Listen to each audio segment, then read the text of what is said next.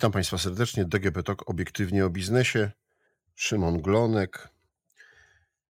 Drodzy słuchacze, od kilkunastu lat temat odnawialnych źródeł energii jest y, odmieniany przez wszystkie przypadki. E, w tym czasie przestrzeń dookoła nas bardzo się zmieniła.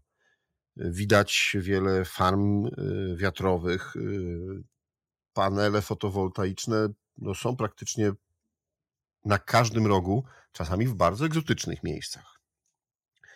E, jednak, jak mówią słowa piosenki, nic nie może przecież wiecznie trwać. Kiedyś e, skończy się czas eksploatacji wiatraków, o których tak popularnie mówimy, czy właśnie tych paneli. No i co wtedy z nimi zrobimy? Czy będziemy mieli gigantyczne sterty śmieci? Czy jest na to jakiś pomysł? W dzisiejszym podcaście poszukamy na ten temat odpowiedzi. A ponieważ rozmawiamy też obiektywnie o biznesie, no to mojego gościa zapytam, gdzie w tym wszystkim jest biznes. No właśnie, moim i Państwa gościem dzisiaj jest pan Marcin Karbowniczek, prezes zarządu Tulub Tech. Dzień dobry. Dzień dobry, bardzo mi miło. Panie Marcinie, to czym zajmuje się Pana firma? My zajmujemy się rozwijaniem i wdrażaniem technologii recyklingu, e, recyklingu pozostałości po wszelkiego rodzaju instalacjach energii odnawialnej, czyli tak zwanego w Polsce OZE. W ten sposób e, badamy sposoby, w jakie można, możemy sobie poradzić z pozostałościami, z odpadami, które po latach eksploatacji instalacji E, czy to fotowoltaicznych, czy też e, turbin wiatrowych, e, stają się po prostu odpadami i w domyśle mogłyby trafić na tak zwany śmietnik, na wysypisko. Tutaj nie wszystko można wrzucić na śmietnik, bo są już przepisy, które temu, tego zabraniają w Europie. Niemniej my chcemy, aby nadać im nowe życie i nie mówimy tu po prostu o przewiezieniu tego do innego kraju, w którym wymagania są trochę mniejsze i taki wiatrak czy taki panel jeszcze pochodzi, ale o odzyskaniu tego, tych surowców, które zostały włożone w produkcję e, poszczególnych rodzajów instalacji i wykorzystaniu ich, e, przywróceniu ich do gospodarki. Czyli e, to jest to, co pięknie się czasem mówi, nazywa się gospodarką w obiegu zamkniętym i tym się właśnie zajmujemy. No dobrze, to skąd pomysł na taki biznes? Pomysł z otaczającego nas świata. Tutaj wspólnicy, założyciele, którzy e, mieli trochę doświadczeń w biznesie związanym z fotowoltaiką, zaobserwowali, że e, problem odpadów po e, zaczyna narastać, zaczyna istnieć w świadomości między innymi osób, które sobie instalują tę fotowoltaikę. To był jeszcze dosyć wczesny etap, o tym się bardzo mało mówiło i skoro się bardzo mało mówiło, to biznesowo wyglądało to jako interesująca perspektywa, w końcu, jeśli się jest czymś pierwszym, co będzie potrzebne, to można na tym zarobić. E, także pomysł wynika częściowo z troski o środowisko, a oczywiście częściowo z chęci e, wykorzystania zaistniałej sytuacji, e, wykorzystania tego boomu, który tutaj na fotowoltaikę się pojawił i zarobienia na tym pieniędzy. Turbiny wiatrowe są z nami od kilkunastu lat w Polsce, od niedużych kilkudziesięciu e, na zachodzie Europy. Ile lat, dziesiątek lat mogą pracować i są efektywne i nie trzeba zajmować się, nie wiem, ich wymianą czy ustawianiem nowych? To są okresy liczone raczej w kilkunastu latach najczęściej. Z turbinami różnica jest znacząca w zależności od tego, przede wszystkim gdzie one pracują, ale też częściowo jak zostały wykonane. E, problem z turbinami to nie tyle problem z elektroniką, która się w środku znajduje, czy z samą konstrukcją, ale przede wszystkim z łopatami. Łopaty, e, zazwyczaj turbiny tak klasyczne, których widzimy zdecydowanie najwięcej, mają trzy łopaty. Te łopaty, im nowsza technologia zazwyczaj są większe, bo wtedy uzyskujemy większą efektywność takiej, sprawność takiej turbiny i one są wykonane najczęściej z kompozytów, są to kompozyty albo z włóknem szklanym, albo z włóknem węglowym. Starsze turbiny są z włókna szklanego, nowsze są raczej z węglowego. I one są, mm, co jest istotne, żeby taka turbina bardzo sprawnie działała, to to, żeby powierzchnia, powierzchni natarcia być może, jeśli, jeśli można takiego określenia użyć, ona musi być dosyć gładka. Kształt tej, tej powierzchni został zaprojektowany w odpowiedni sposób, żeby turbina jak najsprawniej działała.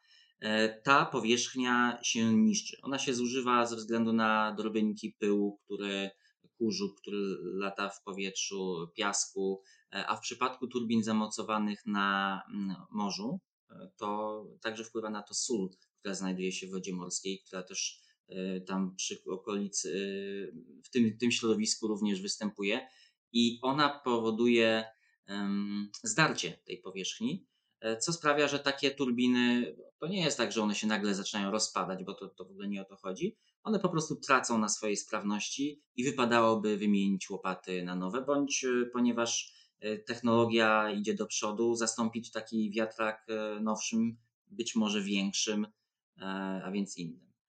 I te turbiny, no następnie trzeba gdzieś wywieźć, coś z nimi zrobić. Mhm. No dobrze, a jak to się ma z y, panelami fotowoltaicznymi, bo tym też y, pańska firma się zajmuje? E, tak, tak naprawdę panele fotowoltaiczne to jest nasz główny temat, a technologia turbin e, jest e, tematem drugim, w drugiej kolejności się nim interesujemy. W przypadku paneli jest trochę inaczej, chociaż w gruncie rzeczy podobnie. Panele mają okres żywotności szacowany na 20, około, około 20 lat. E, ale tutaj znowuż e, praktyka mówi różnie, gdyż e, uszkodzeń na panelach tak po prostu nie widać. Znaczy, czasami widać i to rzeczywiście wtedy jest oczywiste, że coś z panelem się stało. W końcu nawet dostęp do tych paneli zazwyczaj jest łatwiejszy niż do turbin, gdzie, do, do łopat, gdzie trzeba, gdzie one działają. To, to, to w ogóle są inne realia, trochę instalacji, przecież takiej instalacji. Natomiast w przypadku paneli no tak jak mówię, mówimy o około 20 latach, chociaż są instalacje fotowoltaiczne pracujące dużo dłużej i e, czasami wykazujące całkiem dobre wyniki e, nadal tej sprawności. E, I właśnie do tego sprowadza się tę rzecz, czyli z czasem panele tracą na sprawności. To ma znaczenie przede wszystkim tam, gdzie instalacja jest położona na gruncie, który ma dużą wartość. To znaczy, jeżeli mówimy na przykład o farmie fotowoltaicznej, e, a więc inwestycji, która była wyliczona na pewien zwrot po określonym czasie, wiąże się z jakimś, czy to dzierżawą terenu, czy innym, inną własnością tego terenu, żeby go użytkować, mm, to po upływie tego okresu może się okazać, że e, opłaca się w taką farmę wymienić na nowszą. Albo dlatego, że upłynęły prawa do korzystania z terenu i po prostu trzeba zrobić nową umowę i w związku z tym podjąć nowe decyzje, albo dlatego, że farma e, zbudowana z nowszych paneli będzie miała lepsze parametry i pozwoli lepiej wykorzystać istniejący teren niż farma dotychczasowa, mimo że ta dotychczasowa jeszcze istnieje. Mm, co drugie znaczenie ma, to to, że część elementów, które używa się przy instalacjach farm fotowoltaicznych, e, chociaż bardziej przy instalacjach prosumenckich, bo tam też chodzi o magazyny energii, to są elementy, które mają krótszą żywotność niż same farmy. W przypadku akumulatorów to się mówi czasem o 8-10 latach żywotności i y, oznacza to, że gdy dochodzimy do takich powiedzmy 20 lat, e, gdzieś tam po drodze taka wymiana tego osprzętu już była dokonana i trzeba dokonać kolejnej wymiany, to można sięgnąć po, e, to trzeba sięgnąć tak czy inaczej po nowe elementy i przy okazji e, może się opłacać wymienić rzeczywiście taką, far, tak, taką instalację, takie same panele na nowe, które będą bardziej sprawne. I rozumiem, że wtedy, kiedy no, ktoś, kto zarządza taką farmą, czy w ogóle no, ma na domu, gdzieś na, na, na bloku czy, czy innym miejscu i chce wymienić te panele, no to, to wkracza pan. Jest podjęta decyzja i, i co robicie? Jak, e, jak, albo inaczej może jeszcze, zanim powiemy, co robicie, to co dzisiaj się dzieje, no bo dzisiaj już te, e, czy dzisiaj, czy, czy też wcześniej, uszkodzone panele, czy panele, które straciły już swoją przydatność, już trafiają właśnie no, na śmietniki czy gdzie? Na śmietniki y, raczej nie powinny trafiać, a przynajmniej nie w Europie, gdyż przepisy nie pozwalają na e, takie traktowanie paneli. Panele są u nas traktowane jako urządzenia elektryczne i w związku z tym podlegają tym samym przepisom, czyli trzeba z nich odzyskać 85% materiału masowo. Panele, co, co się z nimi dzieje w tej chwili? W ogóle skąd one pochodzą? To znaczy, y, patrząc na rynek polski, y, tutaj raczej nie ma zbyt wielu paneli, które E, wycofywane są z użytku ze względu na to, że się zużyły. Mamy przede wszystkim panele, które uszkadzają się podczas instalacji. To jest w ogóle dosyć e, ciekawe, że w tej chwili właśnie więcej odpadów mamy przez to, że e, próbujemy coś zamontować nowego, niż przez to, że to, co działało, zużyło się. To też wynika z ogromnego właśnie tego boomu fotowoltaicznego. Tutaj przytoczę dane w samym 2021 roku szacuje się, bo chyba jeszcze nie widziałem danych najnowszych, że przybyło 3200 MW mocy fotowoltaicznej, gdzie na koniec 2020 mieliśmy 4000, czyli ta moc no nie podwoiła się, ale niewiele brakowało, żeby się podwoiła i to w jednym roku względem wszystkich lat poprzednich. E, co więcej, 2020 to też było 2,5 tysiąca gigawata nowych e, paneli fotowoltaicznych, Mm, więc tak duża skala nowych instalacji sprawiała, że przy okazji instalacji te panele się uszkadzały. Uszkodzenia wynikają najczęściej z transportu. Mm, to jest coś, na co narzekają nasi partnerzy e, instalujący panele fotowoltaiczne. E, jeśli powierzy się przewóz takich paneli po prostu pierwszej lepszej firmie kurierskiej, to jest bardzo duża szansa, że gdzieś tam wózek widłowy zawadził jakiś fragment i wśród, y, na każdej palecie znajdzie się jakiś panel uszkodzony. Tutaj mówimy nawet o e, tonie paneli uszkodzonych z, no, z takich powiedzmy bardzo dużych farm wiatrowych. Przepraszam, nie wiatrowych, e, z farm fotowoltaicznych oczywiście. Więc jeżeli uzyskujemy takie duże ilości odpadów, mm, to trzeba coś z nimi zrobić, to jest jedno. E, co się z nimi teraz dzieje? W Polsce nie mamy zakładów wyspecjalizowanych w odzyskiwaniu surowców z paneli fotowoltaicznych. Mamy zakłady, które zajmują się recyklingiem elektroniki elektryki, i w tej chwili to one e, dostają takie panele. Co z nimi robią? No to tutaj są różne pomysły, ale generalnie po zmieleniu taka mieszanka E, surowców, z których składa się panel, może być wykorzystana do budowy innych obiektów, przedmiotów, które to są zazwyczaj związane może nie tyle z budownictwem, co e, niektórzy by to nazwali może z meblami miejskimi, to takie modne określenie jakiś czas temu powstało. Mm, natomiast jest to nie odzysk surowców, tylko po prostu próba wyprodukowania czegoś użytecznego e, z panelu. To, co my robimy, czy też to, co my opracowujemy, to jest e, technologia, z której, w której odzyskujemy surowce, e, a więc materiały, które można następnie wykorzystać do niemalże dowolnej dziedziny przemysłu. No dobrze, to myślę, że czas powiedzieć, e, z czego panel fotowoltaiczny jest zmontowany, czy z czego się składa, jakie surowce można odzyskać. Typowo panel fotowoltaiczny, i tutaj mówimy o panelach e, pierwszej generacji, e, składa się, to, to, to jest panel krzemowy. E, to, że to jest pierwsza generacja, brzmi jakby to był panel stary, ale to nie o to chodzi. Są nowsze generacje, tylko że one mają inne parametry i to wcale nie jest tak, że panel pierwszej generacji będzie gorszy, a przynajmniej mniej sprawny niż panel nowszych generacji. W praktyce jest nawet odwrotnie. Panele starszej generacji, czyli właśnie krzemowe, monokrystaliczne, to są panele najbardziej wydajne. Natomiast one są niestety najdroższe, czyli nowsze generacje często wiążą się z uzyskaniem mniejszych kosztów produkcji takiego panelu. E, my koncentrujemy się właśnie na panelach przede wszystkim pierwszej generacji, e, co wynika z tego, że one jednak, też jak ta nazwa wskazuje, były najwcześniej instalowane i tych będzie w najbliższym czasie najwięcej do recyklingu.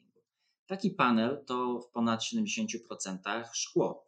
E, szkło hartowane, które chroni całą warstwę panelu przed uszkodzeniami. No jak wspomniałem, nie chroni idealnie, e, ale jednak e, często pozwala, że na te 20 czy może i 30 lat taki panel będzie mógł z powodzeniem działać. Mm, to jest największa część, natomiast dosyć dużą część masową, ja tu też powołuję się na dane raportu IRENA, to jest taka organizacja, e, która zajmuje się tym rynkiem i e, dane też są trochę starsze już, ale to też dlatego, że, no tak jak mówiłem, mówimy o panelach, które dawniej były instalowane. W nowszych panelach te proporcje będą troszkę inne.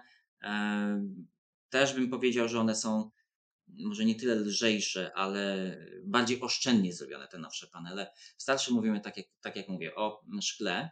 E, to szkło jest e, uszczelnione różnego rodzaju polimerami. Tam zazwyczaj mówi się o takiej folii, e, no, w uproszczeniu mówiąc winylowej, to się nazywa folia EWA albo folia, folia Tedlar. Ona potrafi nawet 10% masy panelu zajmować.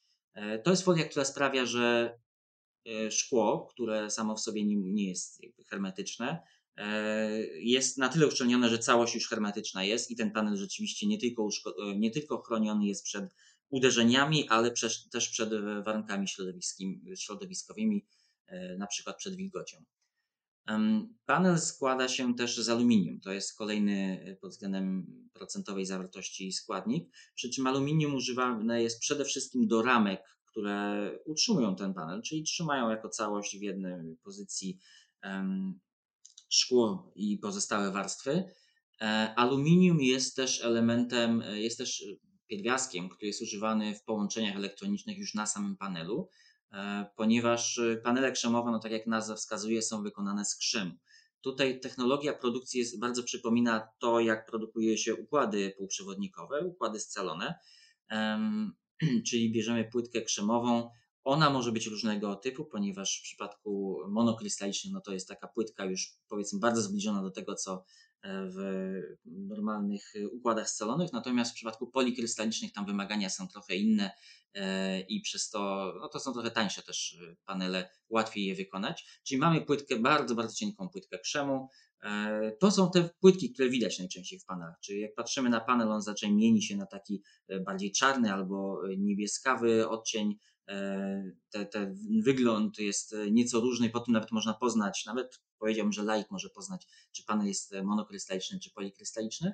Mm, I to jest właśnie krzem, który widać poprzez szkło i te warstwy polimerów. I na tym krzemie e, pokryte, e, na tym krzemie wykonywane są układy, które sprawiają, że e, światło, energia świetlna przetwarzana jest na energię elektryczną. I te układy do swojego wytworzenia potrzebują też kilku innych pierwiastków, z których troszkę jest aluminium, jest trochę miedzi, a nawet srebra. E, tutaj o srebrze wspominamy dlatego, że jest go tam bardzo niewiele, bo to jest poniżej procenta, natomiast jest to w przeliczeniu na, e, na gram odzyska, w przeliczeniu na gram materiału, surowca jest to najcenniejszy element takiego, znaczy najcenniejszy surowiec w panelu, tak można powiedzieć. I to jest też coś, co nasza technologia e, odzyskuje. To znaczy na to właśnie szczególną uwagę zwracamy, żeby spróbować odzyskać także ten ostatni procent masy paneli. No dobrze, powiedział Pan, że dzisiaj panele są mielone i wykorzystywane do produkcji różnych, na przykład różnych rzeczy, na przykład mebli e, miejskich. Wy w waszej technologii zakładacie, że jesteście w stanie odzyskać, czy też e, rozdzielić te wszystkie surowce i odzyskać je. E, jak to przebiega? Czy może Pan tak w kilku słowach tylko mm, mm, po powiedzieć, jak wasza, y, na czym Wasza technologia się opiera? Technologia polega przede wszystkim na skutecznej separacji poszczególnych e, surowców, które zostały zastosowane do produkcji. E, wykorzystujemy tutaj metody mechaniczne, cieplne i chemiczne, gdyż takie połączenie okazało się dla nas najkorzystniejsze, naj, dające najlepsze rezultaty. Co ważne, zależy nam na tym, żeby wszystkie te procesy zachodziły przy najmniejszym użyciu, zużyciu energii i przy jak najmniejszym zanieczyszczeniu, wtórnym zanieczyszczeniu środowiska. E, tutaj, jeśli chodzi o energię, to procesy cieplne jej trochę wymagają, ale mamy na to metodę e, taką, że tej energii wkłada się po prostu niewiele, szczególnie w porównaniu do energii, którą trzeba włożyć w pozyskanie takich surowców ze źródeł pierwotnych. Druga, drugi temat to właśnie te procesy chemiczne, i tutaj one dotyczą tych ostatnich frakcji, których jest po prostu najmniej już masowo w panelu. W związku z tym substancji chemicznych, które są potrzebne do przetworzenia tych pozostałości też nie trzeba tak wiele używać, a co więcej, y, to da się robić w obiegu zamkniętym. Y, I w efekcie przy dobrej szczelności instalacji y, tych odczynników używanych praktycznie nie ubywa. To znaczy, mm, nie trzeba ich nigdzie oddawać do środowiska, w związku z czym cała instalacja nie będzie zanieczyszczała środowiska i będzie dużo, będzie dużo korzystniejszym sposobem na pozyskanie tych surowców wtórnych e, niż e, sposoby aktualnie pozyskiwania tych surowców jako surowców pierwotnych po prostu z kopalni. No dobrze, panie Marcinie, to gdzie tu jest biznes? Biznes jest e, z kilku stron, można powiedzieć. Po pierwsze, w obecnych przepisach za Mm, wprowadzenie paneli do, na rynek e, ponosi się opłaty. To są opłaty, które, jeśli dobrze pamiętam, wynoszą e, coś w okolicach 2%. E, te opłaty, mm, one idą do tak zwanego wspólnego wora i co się z nimi dzieje, no teoretycznie są pożytkowane jakoś na rzecz tam dalszego recyklingu, trafiają do organizacji odzysku, E, takiego właśnie sprzętu elektrycznego. No i można na nie patrzeć jako na pewien sposób, pewne źródło przychodu. E, ale czy one będą się utrzymywały? Ja myślę, że tak. Niemniej na to bym nie liczył jako główny element związany z, z tym biznesem. E, druga rzecz to są po prostu koszty przekazania paneli do recyklingu. W tej chwili tutaj też w zależności od tego, gdzie chcemy je dokładnie oddać, to trzeba ponieść pewną opłatę. Tam jest y, za kilogram masy, mówimy też o jakichś y, pojedynczych złotówkach. Jeżeli, inaczej mówiąc, jeżeli prosument będzie chciał takie panele oddać w tej chwili do przetworzenia, bo w końcu na wysypisko nie może ich odwieźć, y, to też będzie musiał trochę za to zapłacić i na swój koszt dostarczyć te panele do zakładu, a trzeba też pamiętać, że to nie jest no to nie jest takie, to nie jest bardzo lekki materiał, to też trochę będzie kosztowało. E, natomiast największy biznes jest tak naprawdę w wartości surowców odzyskiwanych. I to jest to, co, na czym nam zależy i czym szczycimy się w porównaniu do technologii, które my nazywamy niewyspecjalizowanymi e, w recyklingu paneli fotowoltaicznych, gdyż e, tamte technologie tak naprawdę marnują cały potencjał, który wynika z tego, co w panelu się znajduje jest dużo szkła, jest aluminium, które jest cenne, jest krzem, który jeżeli uzyskamy czysty, też staje się bardzo cenny. E, miedź, ceny miedzi rosną, to też jest surowiec, który e, ma duże znaczenie. No i trochę tego srebra, którego co prawda dużo nie jest, ale tutaj mówiąc o cenach srebra, e, też jesteśmy w stanie odzyskać dosyć dużą wartość. Więc tak naprawdę Mm, biznes jest w tym, że jest bardzo dużo surowca, który, surowca, czyli dla nas surowca, więc tych paneli i będzie bardzo dużo z tego surowca, które trzeba będzie przetworzyć, trzeba będzie jakoś zagospodarować odpowiednio, zgodnie z przepisami i można to zrobić faktycznie dobrze, czyli tak, żeby odzyskać to, co, w tych, co to, to, co jest wartościowego w tych panelach. Przy okazji można sięgnąć właśnie po te dopłaty, e, można być może pozyskiwać część środków E, z, jako opłatę za um, odbiór takich paneli, chociaż ja nie chciałbym tutaj przekonywać, że to będzie utrzymywane w ten sam sposób, gdyż patrząc na wartość surowców, jakie e, pozyskujemy e, z tych paneli, spodziewam się, że gdzieś tam może nadejść moment, w którym to my będziemy chcieli, żeby nam panele dostarczono i być może my nawet za to nieco dopłacimy, gdyż będzie nam się to po prostu opłacało. Ja tutaj jeszcze dodam jedną rzecz, na którą nie każdy zwraca uwagę, bo to nie przychodzi w naszych obecnych realiach do głowy od razu, przynajmniej te, osobom, które nie mają do czynienia z biznesem produkcyjnym, albo szczególnie jeżeli nie działają na rynki zachodnie. Um, substancje, surowce, które my odzyskujemy, to są surowce, które zostały wytworzone z odpadów przy niskim użyciu energii. Więc jeżeli byśmy chcieli policzyć ślad węglowy, jaki wynika, z jakim związana jest produkcja tych surowców, to będzie on znacząco, znacząco niższy niż ślad węglowy surowców pozyskiwanych ze źródeł pierwotnych. I to może wydawać się w tej chwili mało istotne, bo kto na to patrzy. No i okazuje się, że czasem patrzą na to konsumenci, e, a coraz częściej patrzą na to koncerny zagraniczne szczególnie, które przy swoich przetargach mm, czasem wskazują, że, że to, co zamawiają, musi mieć odpowiednio niski ślad węglowy, aby oni sami mogli pochwalić się niskim śladem węglowym e, tego, co oni wyprodukują. Ja tutaj się wtrącę i zaproszę naszych e, słuchaczy do mm, znalezienia podcastu, e, w którym właśnie mówiliśmy o śladzie węglowym i o tym, jak on ważny mm, jest ze względu na produkcję i szczególnie dzisiaj ze względu na eksport. To ja dodam z tej, ze swojej strony to jeszcze ostatnie zdanie, czyli że choć chemicznie te surowce są identyczne z surowcami pozyskiwanymi ze źródeł pierwotnych, to cechują się właśnie e, niższym śladem węglowym i z punktu biznesowego punktu widzenia to może mieć ogromne znaczenie w nadchodzących latach.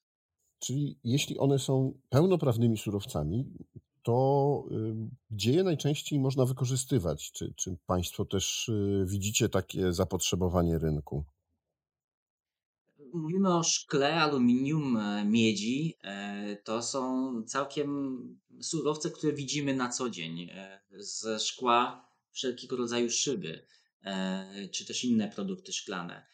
Z aluminium, ja tu zawsze wspominam o ramach okiennych, na przykład elewacje budynków potrafią być wykonane z aluminium. To też jest materiał wykorzystywany w ogromnych ilościach, plus jako dodatek do innych rzeczy, do, jako konstrukcja, która jest lekka spektrum zastosowań jest ogromne. Miedź także e, jest świetnym przewodnikiem e, i elektrycznym, i przewodnikiem ciepła. E, także to też jest substancja, której, to jest surowiec, którego wydobywamy ogromne ilości na co dzień na świecie i, i, i jest ona bardzo potrzebna w szerokim zakresie przemysłu. Srebro, no to również świetny przewodnik ciepła, świetny przewodnik elektryczny, oprócz przemysłu elektronicznego wykorzystywany jest, no nie wiem, choćby w biżuterii, każdy wie, e, co ze srebra można zrobić. I pozostaje krzem, to jest e, moim zdaniem coś, od czego nie każdy sobie zdaje sprawę. Krzem w zależności od czystości wykorzystywany jest w innych dziedzinach przemysłu. E, krzem mniej czysty nazywa się krzemem metalurgicznym i on jest wykorzystywany na przykład do hartowania w hutnictwie. My mamy w Polsce trochę przemysłu hutniczego, więc e, tam też ten krzem jest wykorzystywany. Natomiast e, krzem jest wykorzystywany do produkcji układów krzemowych jest go też potrzeba na to całkiem dużo, ale to musi być już krzem czysty bądź bardzo, bardzo, bardzo czysty. I tutaj mówimy o czystości na poziomie, jakby to powiedzieć w prosty sposób, e, kilku dziewiątek po przecinku tak czysty musi być krzem, czyli to nie, nie mówimy o 99% czystości, ale raczej 99 i tam mamy 4, 6 dziewiątek po przecinku. Tak czysty krzem jest wykorzystywany przy produkcji układów scalonych. No niestety w Europie rzadziej, bo w Europie produkcja półprzewodników jest, y, mm, nie jest biznesem wielkim, ale znowuż spodziewam się, że y, tu nadejdą zmiany E, widzimy, jak rynki, jak logistyka. Na razie na tym wszyscy cierpimy, że w Europie półprzewodniki nie są produkowane. Panie prezesie, na jakim etapie jesteście wprowadzenia tego biznesu? To jest e, dosyć dobre pytanie. My jesteśmy po wszelkich badaniach laboratoryjnych w zakresie e, paneli fotowoltaicznych, recycling paneli fotowoltaicznych. Złożyliśmy na ten temat, w tym zakresie jeden wniosek patentowy. To już było mm, chyba z pół roku temu. E, w przypadku recyklingu e, łopat turbin wiatrowych, e, tutaj wniosek patentowy złożony był dopiero ostatnio. I też jesteśmy po badaniach laboratoryjnych, chociaż tam naszym produktem jest nieco co innego, ale to już można by odłożyć to na inny podcast ewentualnie. Co to oznacza? To oznacza, że mamy technologię sprawdzoną w zakresie, co z niej wychodzi, ale trzeba ją przełożyć na dużą skalę i zainstalować, wdrożyć do zakładu fabrycznego pełnych rozmiarów. My jesteśmy w tej chwili na etapie organizowania takiego zakładu. Potrwa to pewnie jeszcze z półtora roku i w trakcie prac organizacyjnych w zakładzie będziemy technologię dopracowywać tak, aby działała optymalnie już nie na pojedynczych panelach, ale na dużej skali. To są setki y, ton w skali roku, czy nawet ponad tysiąc ton w skali roku. Czyli na skalę przemysłową planujecie Państwo rozpocząć działalność w ciągu półtora roku? Um, jeszcze trzeba wziąć pod uwagę wszelkiego rodzaju pozwolenia, zezwolenia, decyzje środowiskowe. Um, nie chcę twierdzić, nie chcę obiecywać, że w ciągu półtora roku to wszystko uda się załatwić. Czasami procedury i formalności trwają, e, ale tak do dwóch lat e, zakład powinien działać, nazwijmy to pełną parą. Być może będzie można, było, będzie można go jeszcze dalej optymalizować. W końcu mówimy o instalacji przemysłowej, a takie e, zazwyczaj e, dochodzą do swojej tej nominalnej, założonej e, wartości i sprawności dopiero po, po dłuższym czasie działania. To nie jest tak, że od razu po ustawieniu wszystkiego i posiadaniu technologii osiąga się to, co było założone. Zazwyczaj trochę trzeba poczekać jeszcze. Panie prezesie, bardzo dziękuję panu serdecznie za rozmowę. Moim i Państwa gościem był prezes Marcin Karbowniczek, prezes zarządu Tuluptech. Dziękuję, do usłyszenia. Do usłyszenia.